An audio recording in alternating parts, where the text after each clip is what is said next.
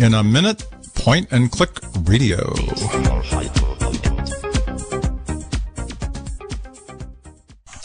Good evening, everyone, and welcome to another edition of Point and Click Radio. I'm Bob Lawton. I'm Jim Hyde, and we are the biweekly computer show here on KZYX, the place where we bring you the latest computer and internet news and answer your computer questions. And it's worth mentioning that the KZYX on air pledge drive ended this past Monday night, a couple of days ago, um, reaching a total of $85,000.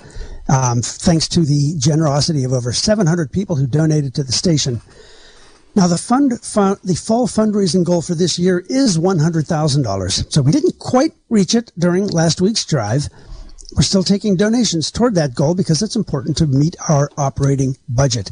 If you haven't had a chance to donate, and no, this is not a pledge show, but we'll mention it now, you can still contribute to the pledge drive by going to kzyx.org or sending a check to P.O. Box 1, Philo, 95466. That's 95466. Those thank you gifts are still available. And there is a really cool way to donate with your smartphone that, um, that we actually tried out here at home uh, the other day.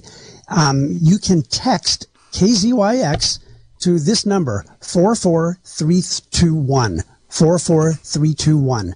And you'll get a link back and you can even, if you're using an iPhone and you've got it set up for the Apple Pay um, platform, you can even make your donation using Apple Pay. So text KZYZ to 44321. That's 44321.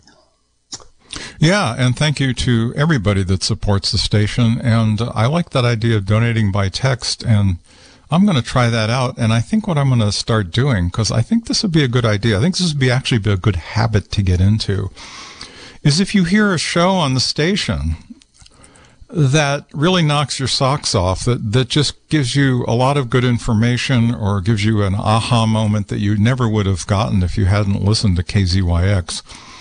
Um, just whip out your smartphone and you know send them a tip. You know the the podcasts are asking people for donations. They have uh, patreon or paypal or things like that that you can uh, uh, support. Websites you go to where they give you freeware will sometimes you know have a little button that says buy me a cup of coffee you know.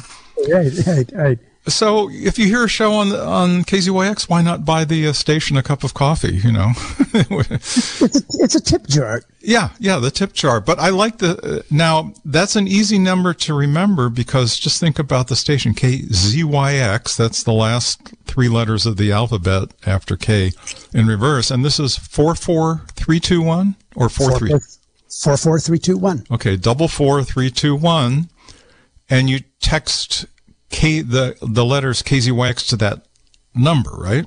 Right, right. And you get a you get a link right back. Um, the usual text and data rates may apply. May apply. Uh, yeah. And uh, you'll get that link, and you can tap that link, and then if you're using a if you're using an iPhone and Apple Pay, you can pay right there with Apple Pay. Um, if you're using something else, um, then you can use you can enter a credit card or whatever else uh, whatever else uh, you may have. You know, Jim, I've been I've been reflecting on this in in a way because this has been a slow, slow creep from the days when everything online had to be free or or just forget about it. You know, right. to people actually realizing that. Um, your choice is, is, is to somehow support what you're interested in, or then you become the product and you just get blitzed okay. with this horrible advertising and tracking and invasive yep. stuff and spyware.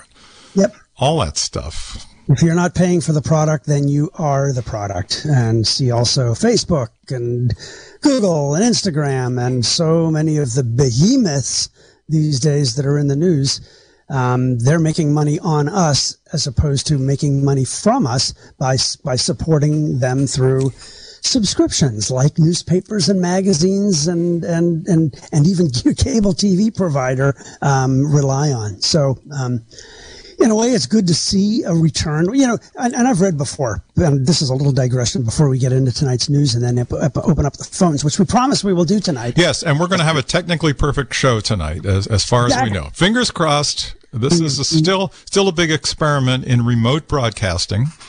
Yes, we should mention that Bob is in uh, is is in Ukiah, and I'm at home on the coast, coming to the station via uh, via Zoom and a really nice high quality microphone and audio interface that makes it sound like we're in the same room together and we can see each other on Zoom. So Bob can even wave me off if I start talking too much and all that stuff.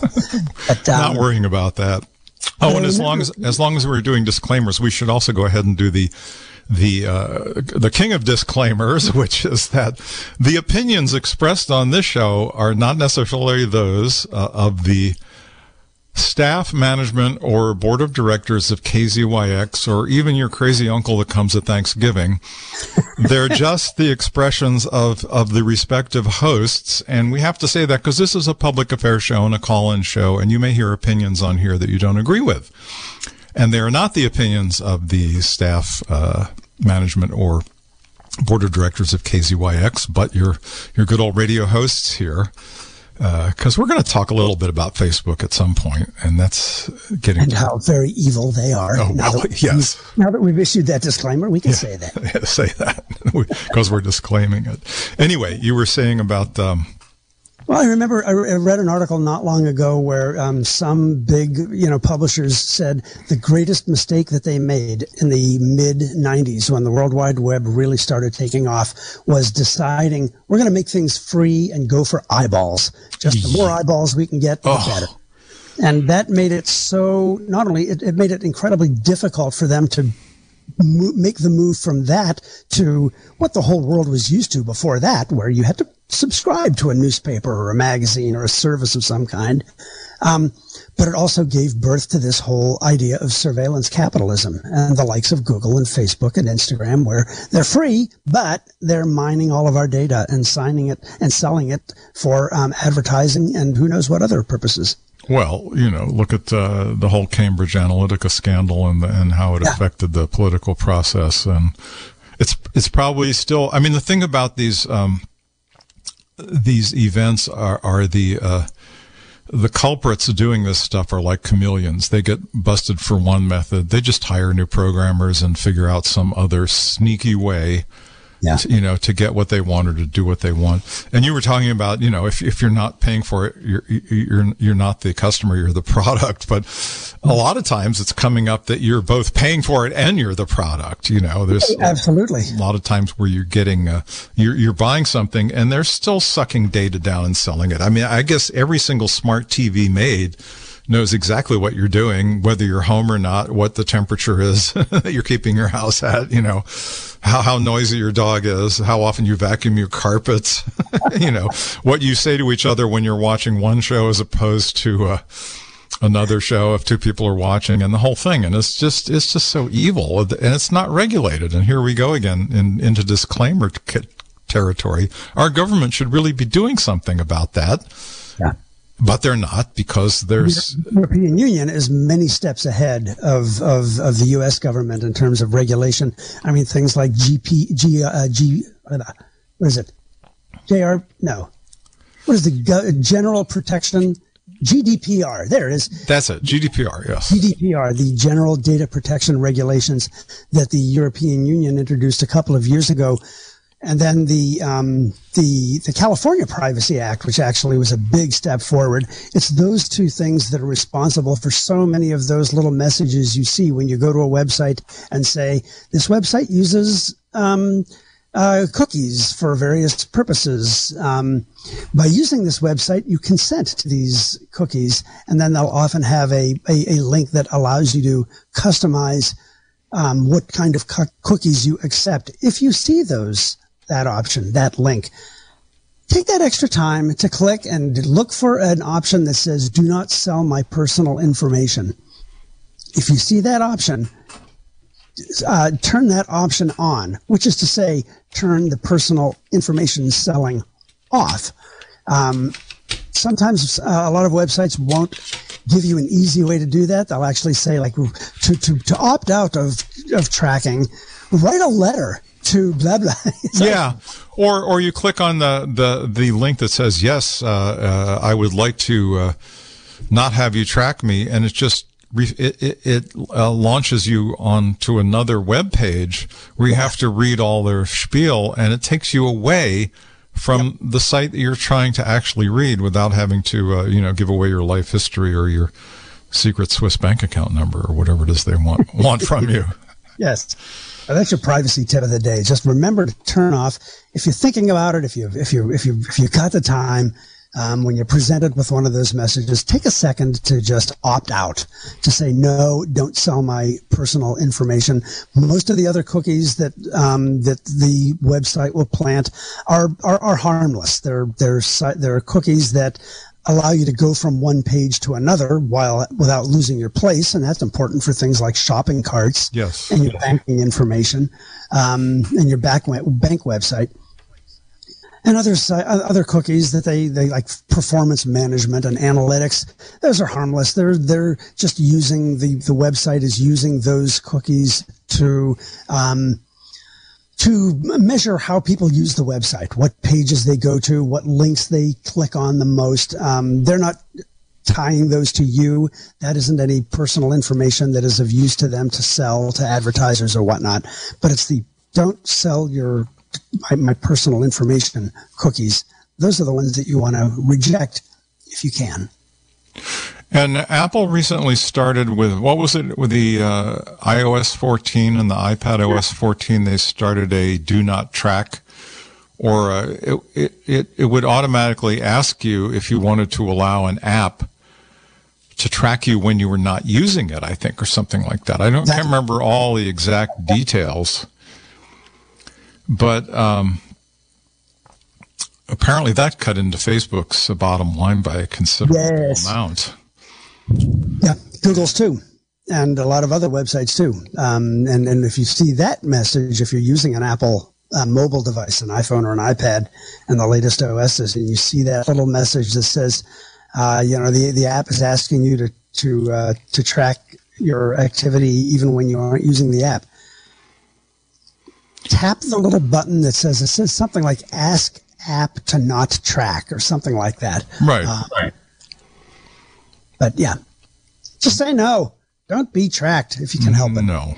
And um, the thing is uh, that the idea that an app like Facebook could be tracking your activity uh, either on a desktop, laptop, or mobile computing device is, is kind of outrageous. You know, what right do they have to sniff around if you're not even using it? And the fact that they go to this extreme lengths to try to identify you as a consumer or something, you know, or, or, or whatever the target is, a voter, you know, uh, a protester, anything, you know, all those things. Um, it is really outrageous. And the idea that, um, you could use the Facebook app and then quit it and somehow it would leave residual code floating around that is doing things. Well, you know, we've talked about this before. There, there are algorithms that monitor the way you use your device, you know, your timing, how you move the mouse, where, where you park the mouse cursor when you're not using the mouse. That would be something that you might do on a regular basis. And if they can identify that, you know, down to the pixel on your monitor,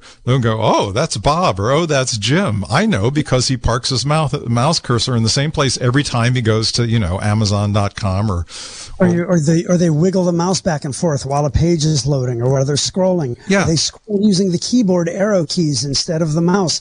There are all of these like little um, kind of I think they call it fingerprinting. yeah, it's, it's like a digital fingerprint. It is, a, it is it is like a digital fingerprint. The way you use your device is also a way that you can be tracked. So, um, and we didn't start this show with the intention of talking about privacy and and tracking and all of that, but it just goes to show how pervasive it is in every aspect of our digital lives that um, that it's worth that it's worth always kind of touching on. I guess you, what you're saying is it's time to get to Apple news, right? Well, it's on to, it's time to move on. Yes, Yeah. because we definitely we two weeks ago we had technical issues Yeah. that prevented us to um, from taking calls, and we promised that next time we were going to take calls. So we are going to do that. We're going to open up the phone soon. We're just going to hit a couple of high notes in the news world. Um, well, just last Monday, Apple had a big deal event, and it was actually a bigger big deal event than they one had two two weeks ago. Two Yeah. weeks ago, they just what um, introduced the iPad Mini and what was it? Oh, and the new watch, I think. Yeah, Yeah, right. Yeah, it's um, a pretty small, small, And the new iPhones, the new the iPhone. Oh, right. IPhone. How could I forget? yes, exactly. Um, well, this past uh, Tuesday, I guess that would be yesterday. Monday. It was Monday. It was the Rare Monday event. Um, Apple introduced um, a greatly revamped MacBook Pro line. Uh, the first MacBook Pro computers to use the new Apple Silicon chips, and they are new Apple Silicon chips. They are enhanced versions of the uh, of the the M1 chip is what Apple called it. That is that they have built into the um, to the Mac Mini, which has been out for a while, and also the um, the 13 inch MacBook. Um, and both of those computers are they're amazing. Well, they, they also put it in the newest Air and the new newest little right. iMac that they came out with. That's right. Yeah, that's right. The uh, what is that? The uh, 21 inch um, iMac. Well, the 21 inch actually grew to 24 because they skinnied down. I mean, it's almost like a giant iPad on a stand if you've seen one. You yeah, know. right. So, the new the new MacBook Pros use um, Apple came out with two enhanced versions of the M1 chip. One called the M1 Pro and the M1 Max not M-A-X, not M-A-C-S. Max, Max. I think a, lot of people are going to end up calling it the Max book. Uh, right. And um, these are similar to the original M1 chip, which is still around and still built into all the computers that we just mentioned. But um, they are faster. They have more processor cores in them, which is basically more processors on a chip um, and they have more memory and better graphics and more graphics memory in them. So they are just simply faster and better in, in, in every way.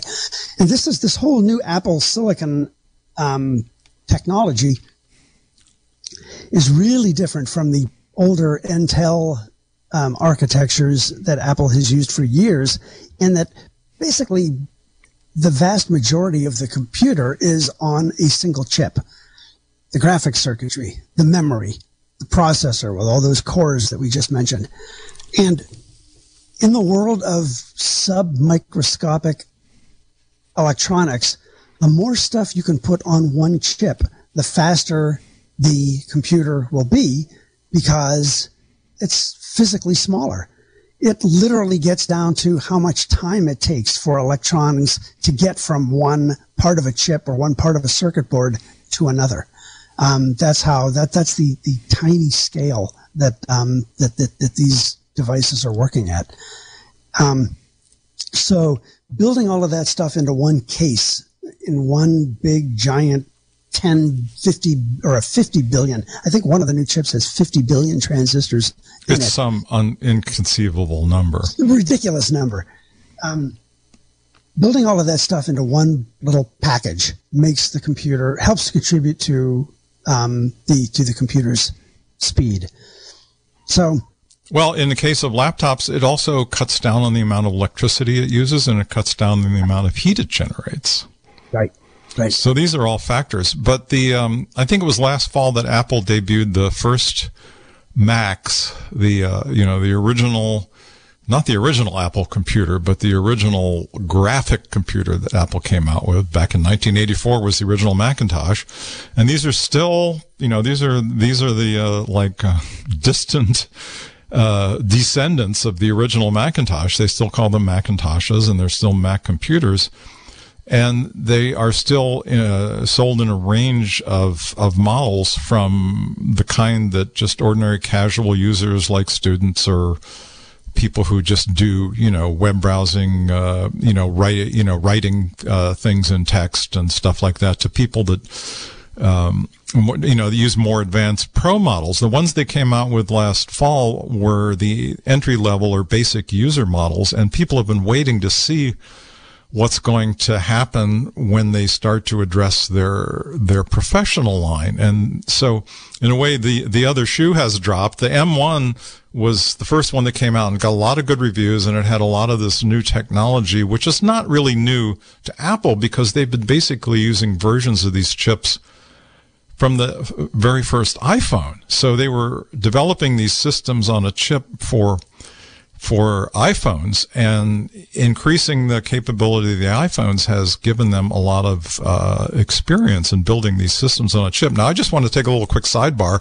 If anybody, if anybody out there listening has ever built their own computer, if you went out into your garage or your basement or your workbench and ordered a hard drive and, you know, RAM chips and fans and uh, graphics cards and all this stuff. Every one of these things is a separate component that gets plugged into a motherboard and it all sits there in different pieces, you know, and you're using 150 watts of electricity to power all this and the fan is keeping everything cool. And this is a basic computer.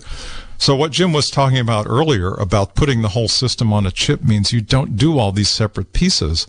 And so they don't have to spend time talking back and forth to each other and, in a lot of cases, reduplicating operations like you know the computer comes out with a result it has to send all that data over the graphics card which then brings it up onto the screen and things move around uh, in a sequence like that. Well what um, the system on a chip does and apple's not the first one to come out with a system on a chip but i believe they are the first ones to put them in desktop and especially professional level uh, laptop computers don't you think yeah, I think so. I think so.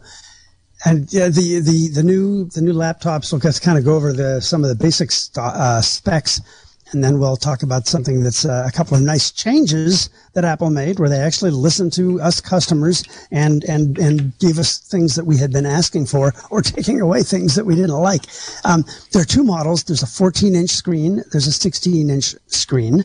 Um, both of them are available in a bunch of different configurations, which you can read about all on, on Apple's website or at macworld.com or a million other places.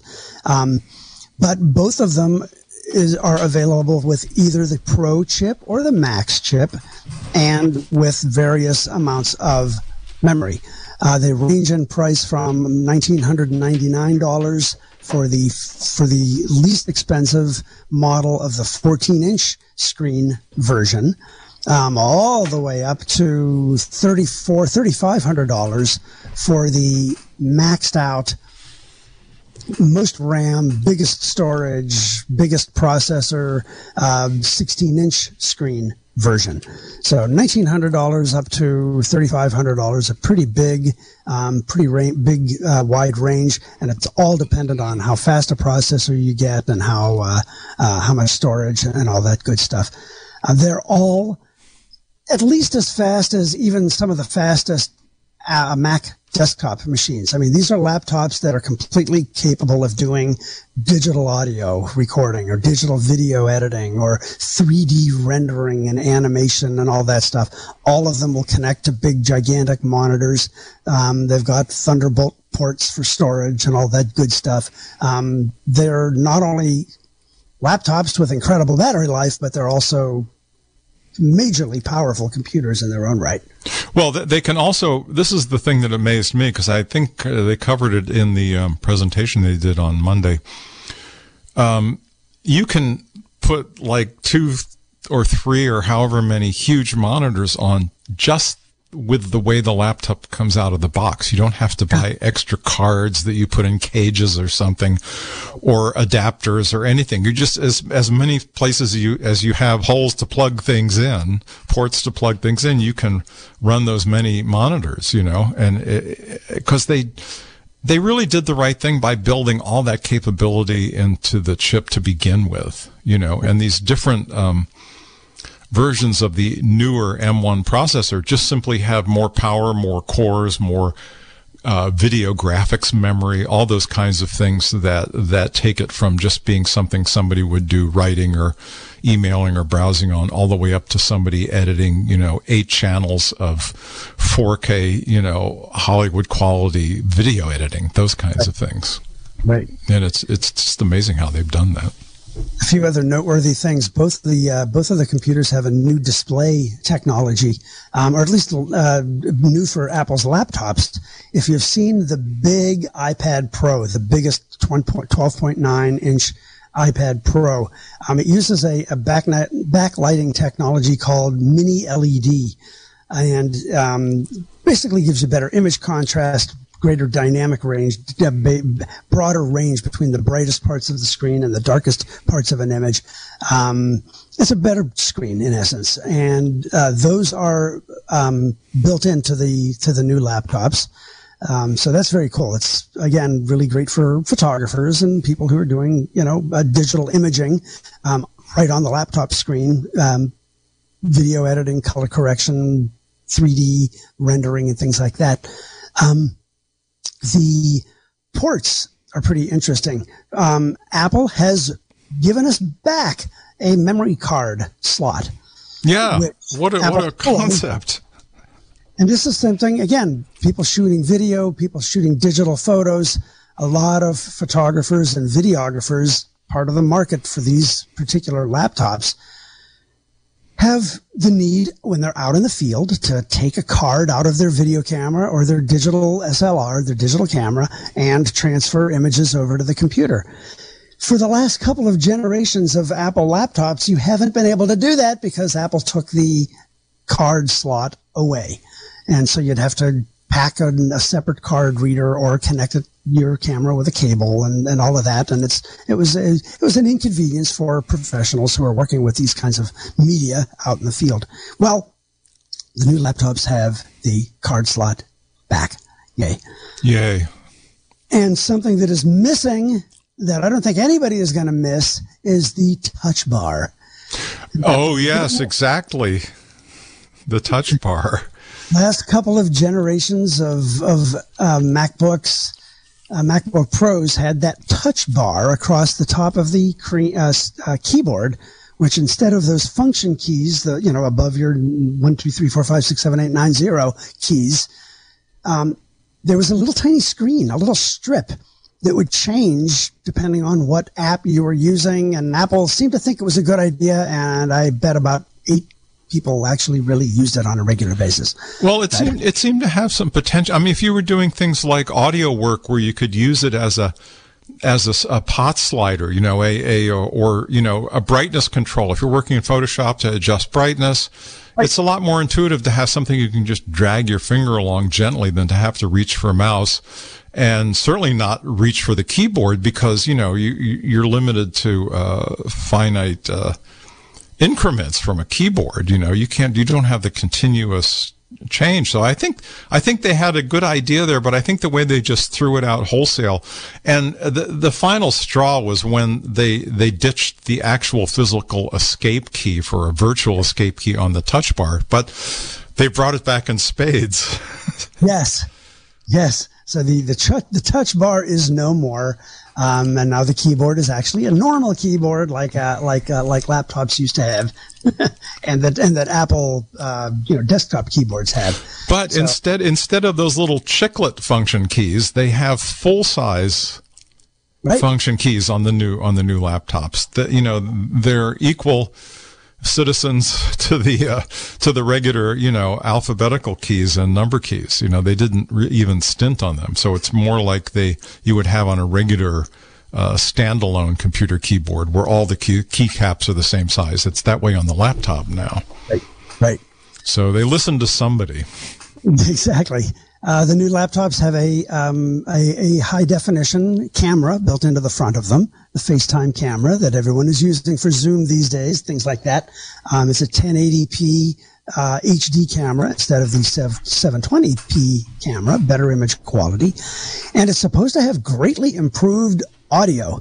This is a la- these are laptop computers with six speaker audio systems with four tweeters and two woofers. Yeah and um, and what Apple calls a three mic studio quality microphone array.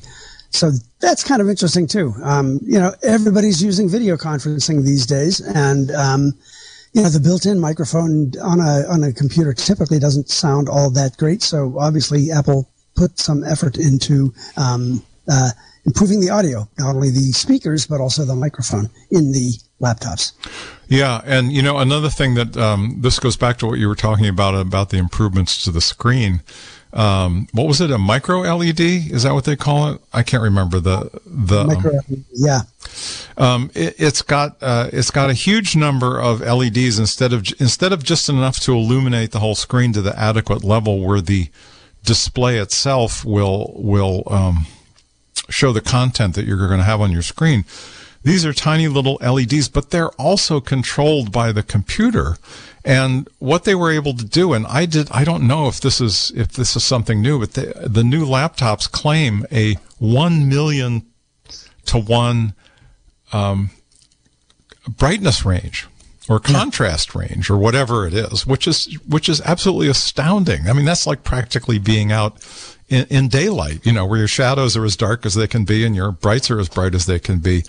But so what, it, what they do is they actually control the amount of, of brightness coming out of the individual LEDs to go along with what's on the, on the on the computer display instead of just having it be as black as it can get when the display turns black they actually dim down the LEDs in the dark areas to increase the the contrast which I didn't know they could even do that. That's just absolutely amazing. And that's all being controlled on that M1 system on a chip processor, which is exactly, yeah, which yeah. is astounding to me. Yeah, it's pretty cool. And they brought out new AirPods.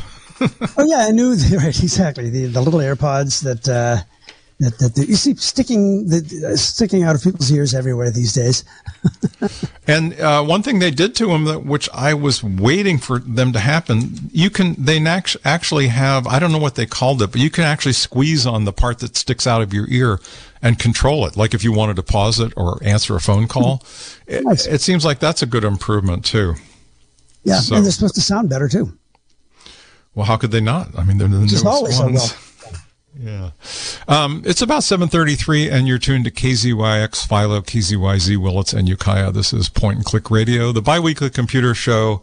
So far, maintaining technical excellence here on the air. I'm Bob Lawton with my radio partner, Jim Heid.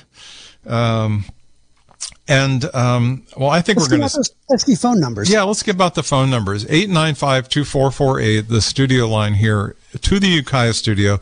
But that's our, that's, um, the um, studio line wherever you are because it just by the magic of technology it routes it from philo over to wherever the show is originating including when it's over on the coast. 895-2448 that's the number to be on the air and point and click. And we apologize for last show two weeks ago when we couldn't take any phone calls because we had technical difficulties. We're all yours now. Call us up. Got a question computer question computer comment um, we are here. Phones are open. Yeah, you know, I, I read an interesting article um, about the um, about the new M1 chips and how um, Apple's semiconductor processor technology has actually moved ahead of Intel's right now. Um, Intel is one of the big things that they measure in the world of chips is um, is the distance between the components on the chip. Remember earlier in the show I mentioned that you know the shorter the distance, that enables a faster chip because it literally takes less time for those electrons to zip at the speed of light from one part of the chip to another. Um, the current limit of Apple's or of uh, Intel's um, chip technology is 10 nanometers which means there's 10 nanometers between each component. Um, and a nanometer is a billionth of a meter. So that's small. That's think really that be, small. You'd think that, that would be fast, small enough. Um, but um, Apple's semiconductor manufacturing partner, which is actually based in Taiwan, is down to seven nanometer technology. Is that what it is? Seven nanometers? Seven nanometers. Wow. That just means that they can they they're saving thirty percent of the surface area of the chip when they're manufacturing it because you could get an equivalent um, equivalent uh, computing power on the silicon using 30% less space or you could buy conversely you could get 30% more functionality on the same size chip yeah. and it increases the speed and increases the number of components they can put on that. I just, my mind reels at trying to imagine how they actually engineer, design, uh, prototype, and produce these things. It's just, I mean, yeah. you could not build a mock-up of a 50 billion transistor computer with individual transistors. you know, it would take 50, 50, years to sit there soldering everything. I mean, and it still wouldn't work because the, the distance between the components would be too great. It's, it's amazing. The M1 Pro chip, the slower quote unquote of the two new ones, has 34 billion transistors and the M1 Max chip has 57 billion transistors. Now, it, Jim, in those n- two new chips, and you know what? Uh, with all the Apple rumor sites and all the guessing games and all the, uh, r- you know, the uh, the leaks supposedly, nobody saw this one coming. You know, they kept calling it the M1X. They were thinking, or you know, whatever. Apple came out with the M1 last fall. They've named upgrades to their systems on a chip with an X to, to indicate that it's a spiffier version. People were saying they were going to come out with an M1X and maybe release some, some pro level, uh, devices. Nobody saw the, the, two different versions, uh, t- the two different flavors of their faster M1 chip, the, the Pro and the Max. I, I, hadn't heard any rumors about that, so that was a real surprise. But not only do they have the two uh, two levels of of professional level performance, they, don't they have different um, amounts of memory they come? Isn't it just like uh, you can get versions with like 16 or 32 or 64 gigabytes of memory for for your RAM memory and also for video memory? Don't they have ones with just massive amounts of uh, video RAM for the graphics? Yeah, I think they all have um, massive amounts of, of graphics memory. Um, the big differences between the price points is whether they have 16 gigabytes of RAM and a either 512 gigabyte or one terabyte solid state drive. Um, and that's for the uh, 14 inch model. Um, the 1999 one is an eight core CPU with a 14 core graphics processor. Again, all on that one chip, 16 gigs of RAM and a 512 gig solid state drive. The 2499 ver- version has a 10 core CPU and a 16 core GP, GPU graphics chip, a graphics circuitry, um, and a one terabyte SSD storage drive and it's similar in the uh, for the for the Max versions. Um, you can get up to a 32 core, 10 core CPU, 32 core GPU, 32 gigs of RAM, and a one terabyte SSD, which is kind of if you were able to go back in time 10 years with that computer, people would think that you were an alien from some superior civilization. Or that you had a, a spare hundred thousand dollars to buy your setup with. It's an infinitely faster computer than a Cray supercomputer of 10 and 15 years ago. Um, yeah, $3,500 is a lot for a laptop. And most people, including your hosts, and including, I would venture to say, almost everyone who's listening to the show, does not need the kind of hardware that is in a $3,500 MacBook Pro. But there are people out there who do, who are professional um, uh, photographers, um, videographers, people doing video editing, um, people who are doing 3D rendering and, and special effects rendering. All those awesome new Star Trek series that we're watching on Paramount Plus, those kinds of ultra high end special effects rendering. Those are the kinds of things that these laptops can do when they're, well, even without it being attached to a giant monitor. But when they're attached to a giant monitor, they might as well be workstations. They just happen to be ones that you can, you know, uh, pop in your briefcase and, and take to take to the local coffee shop. Yeah. That's amazing. Also, uh, compiling software. You know, if you're doing programming, if you have working with yeah. large programs, and you have to do what's called compiling, which is taking your the keystroke code that you've entered and turning it into a efficient uh, bunch of software that can be installed and run on a computer. That also takes a lot of computing power. Anything that takes that kind of computing power or that kind of graphics power has now gotten uh, an amazing boost. Yeah, completely. Poor Intel. What are they going to do? I wonder.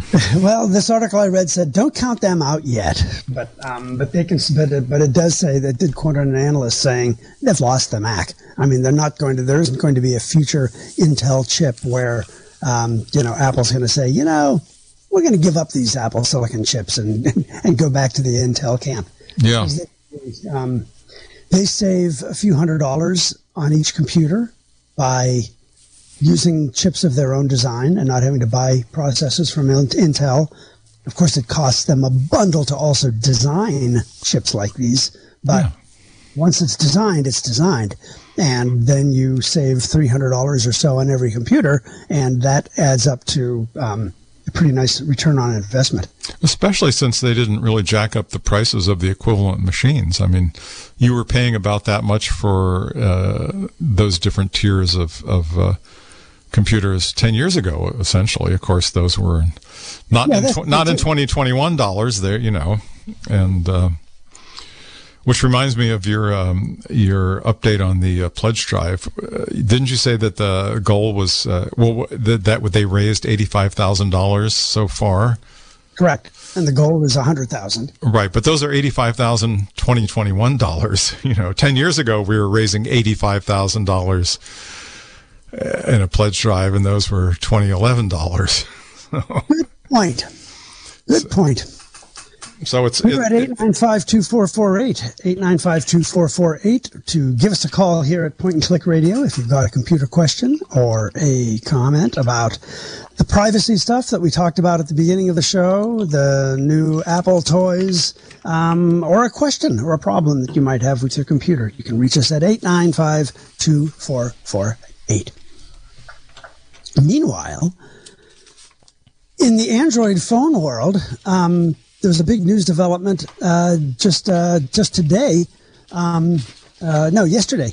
Apple, uh, Apple, Google introduced new versions of its Pixel smartphones, the Pixel 6 and the Pixel 6 Pro. Um, they have, as you often see in every new release of a major new cell phone, better cameras, faster processors, and um, and and and and uh, overall performance features. Uh, the Pixel 6 has, you know, more 5G support, which is of so limited value in this country right now because it is not really supported very well. It's outside of um, major urban areas, and even then. Um, but the new cameras um, have um, uh, obviously better image quality and more kind of smart photography. There's kind of computational photography features that people talk about, that Apple talks about in the new iPhone, uh, the new iPhone cameras.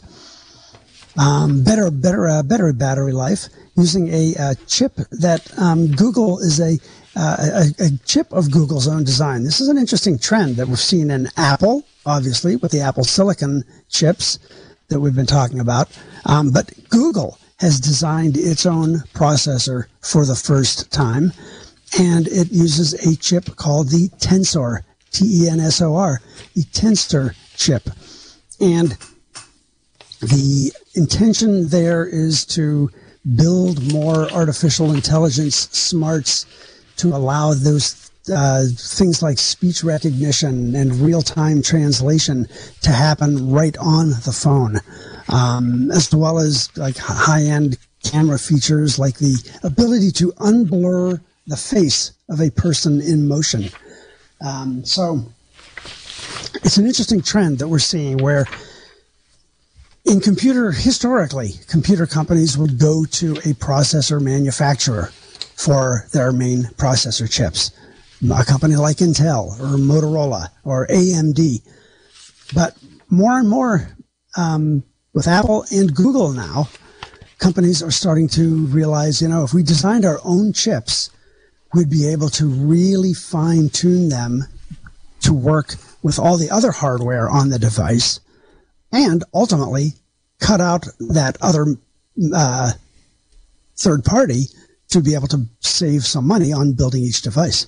Well, Steve Jobs used to call it making the whole widget. I think something like that, exactly. meaning that you you you uh, build your computer and the hardware to go with the software. You don't have Dell making a computer that then you have to load a Microsoft operating system on and hope that everything all works the way it's supposed to. Yeah. So it, it seems to be a trend. Hey, Jim, we have a call, believe it or not. I'm going to go to the phones now and welcome our first caller of the evening. The number is 895 2448 if you want to call into the show. Hi, caller, you're on the air. Hi. Hello. Um, a couple of shows back, uh, Jim mentioned uh, upgrading his software. I think it was to Big Sur. I have a similar vintage computer. Um, I think it's a 2017 uh, iMac, and he said it when he upgraded it turned his machine into a brick, and I was wondering. Um, Yep. If he could talk about that and and how he solved it, because I'd like to upgrade. Um, I have a the the computer I'm using right now for this broadcast is a um, is an iMac that is a couple of years old. It's a what is it? It's a 2017 iMac, and um, it has the Fusion drive in it, which is that weird combination of a hard drive and solid state drive that Apple was building for a while. And what I have learned since my upgrade disaster was that Big Sur often does not get along with the Apple Fusion drives. And uh-huh. basically, what happened was I, I tried uh, I tried upgrading to Big Sur on my iMac, and it was an epic crash. Um, the, mm-hmm. the, the, drive was, the, the, the, drive was corrupted such that the data was basically gone.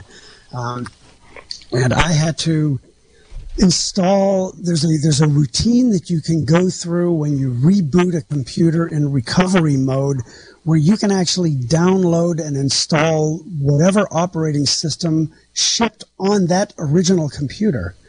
Um, and it's some special, you know, hold down option while with your big toe, while, you know, yeah. pointing your nose toward apps. That may not be you a know, problem kind of because I ordered my computer with a, a solid state drive. So it's 100% solid state?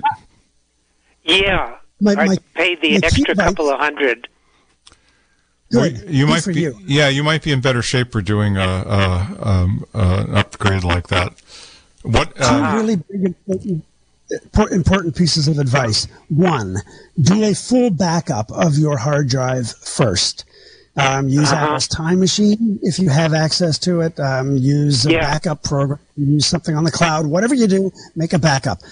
Um, a piece of advice number two is before you do the upgrade itself before you start that installer. Reboot the computer. Just clear its head. Um, you know, it's just take the extra time to just choose that restart command in the Apple menu and have it restart, and then run the installer. Um, that way, any little processes that were going on, anything, any memory leaks or any other issues that might have uh, crept in because of the other programs you were using, um, that stuff gets cleared away. So it just kind of gives the computer a, you know a fresh start before rebooting. Got it. For all you listeners out there, that is the, the, the two most important pieces of advice I can share when you're updating your operating system, whether it's a Mac or a Windows machine, back up first and then restart before, and then run the installer. And and the uh, external USB um, or Thunderbolt uh, uh, connecting um, drives, both uh, regular spinning hard drives and solid state drives, are, are so inexpensive now. It makes sense to have at least a couple of full backups. I, and I would do I, I would do. I would do an heir and a spare, you know, for uh, for the um, uh, if you're going to do a, a complete um, upgrade of your whole computer. Uh, make sure you mm-hmm. have two really good backups. Also, another thing a lot of people do is they'll use Apple's Time Machine for the standard incremental backup to make sure that it's uh, um, you know, that has all the sequence sequential uh, backup uh-huh. backups it has, and then they use a third party um, type of um, cloning uh, software that lets you actually clone a mirror uh, uh, version of of your drive itself. You know, there's let's see, what are there, Jim? Can you remember Carbon Copy Cloner? That's one of them, and.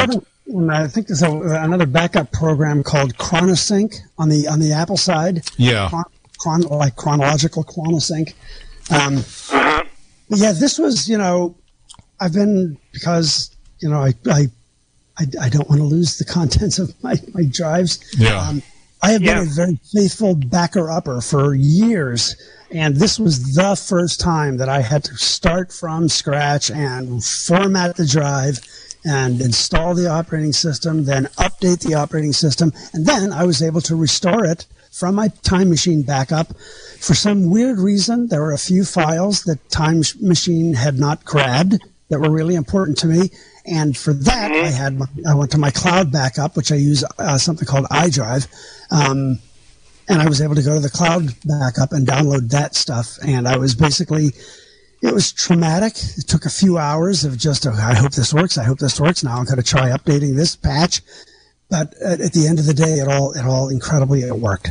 You know, that's that's a really good point, Jim. If if you're some somebody like a professional photographer or a writer, or you have a folder with you know your life's work on it, stuff that you really can't afford to lose, it doesn't hurt to have a cloud backup service like Dropbox or any of the other ones and just get that folder up there so you know that that, that it exists uh, somewhere separate and, and you can get to those individual files besides just you know backing up the, the whole content of your of your computer hard drive it makes sense to, to make a separate side trip and back up the really valuable stuff that you just want to make sure you have.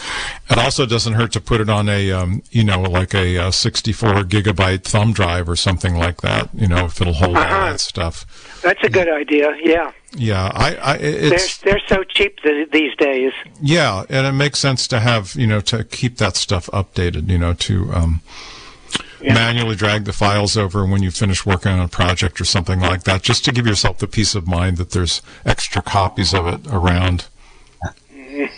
You will have. I use, I use Time Machine um, once a week. Uh huh. And and. Uh, you know, just back everything up once a week. I have a reminder on the computer to do that. Nice. Um, you can also leave Time Machine hooked up uh, and leave your backup drive hooked up, and it'll back it up uh, hourly, you know, automatically all by itself. Anything that's changed, it'll automatically get um, uh, moved over. And the way Time Machine works is great because uh, if it starts to run out of space, uh, it just simply gets rid of the oldest versions of. It won't get yeah. rid of a, of a unique file, but it will get rid of the older versions of sequentially uh, mm-hmm. backed up files. If I was working on documents or um, you know doing uh, long Photoshop sessions, I would I, I would consider an hourly uh, backup like that. Um, but at this point, I don't I don't really need to to have it back up every hour. And honestly, I, I'm kind of with you, caller. I use a more. You know, for one thing, my backup drive is like a six terabyte drive, and it's loud. It sounds like a oh. little, you know, it sounds like an oscillating fan on my desk. Um, so I don't like having it turned on all the time. Um, and so much of my work anymore is all in the cloud. You know, my for my work, I, I use the Google Suite, their Google Docs and do Google Sheet stuff. My email is all, you know, IMAP, so that's the same on any of every computer. That's always backed up by default. Um, but there is still a lot of stuff like photo, like photos um, and, and that sort of thing that are only that are not necessarily on the cloud automatically, except for my cloud backup. So for me, I will turn that oscillating fan of a hard drive on once or once a week or once every couple of weeks and run Time Machine. And then once that's done, I unmount the drive. You know, click the little eject triangle. Right. The, right. And then turn it off. And then I know mm-hmm. that I've got a, a I've got the, the the safety net of my cloud backup and then I've got the whole time machine backup that's usually never that much older than a few days or a week or so old. Mm-hmm. Yeah, I don't like I, I don't like the idea of a of the uh, spinning hard drives running continuously, um, and I haven't uh, shelled out the money for large solid state um, backup they're, drives. They're, they're expensive. Oh yeah, they are compared they're, to. Uh, they're coming down, but not fast enough. No, but you're right. If you just spin up a, a, a rotating hard drive to make up the backup and then shut it down, it's it's going to last a lot longer. Yeah. All right. thing, and, and, Thank and you very much. I appreciate it. Thanks Thank for calling. Thank you for okay. Bye bye.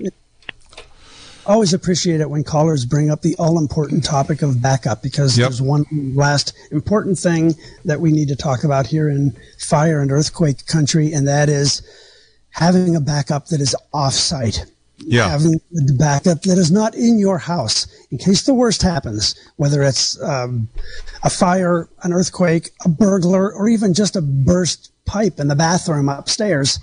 Um, make a backup and put it someplace else. Some people will put it in a safe deposit, uh, depo- uh, safety deposit box. Some people will just give it to a friend. Hey, can I keep this at your house? You know, once a month, I'll give you a different one and it will swap it out. Um, that's also a good reason to use one of those cloud backup services like Dropbox or iDrive or Backblaze or, um, um, uh, what is the other one? Oh, there's a bunch of them. Carbonite is one of them, I Carbonite. think. There's a ton of them. Yeah. There are. Um, but that's another good reason to use a, a cloud backup service like that. Um, if you don't want to go that route, um, have a couple of hard drives. Give one to your neighbor, give one to your friend, give one to your kid, someplace who, someone who lives someplace else. Take it to work and put it in a drawer at work if you work in an office. And then every week or two or every month or whatever, take that one home, use that one as your current backup and bring the other one there. Is that a little bit paranoid? Well, yeah. I don't think so precious stuff on it that you can lose because if you haven't had the kind of calamity that I had, you will have it. Yes. You cannot use these devices without sometime in your life being being bitten by your computer suddenly turning into a paperweight. And you don't want to have the you don't want to have that trauma combined with the nightmare of everything that I had on there, all my photos of all my music, whatever, is gone.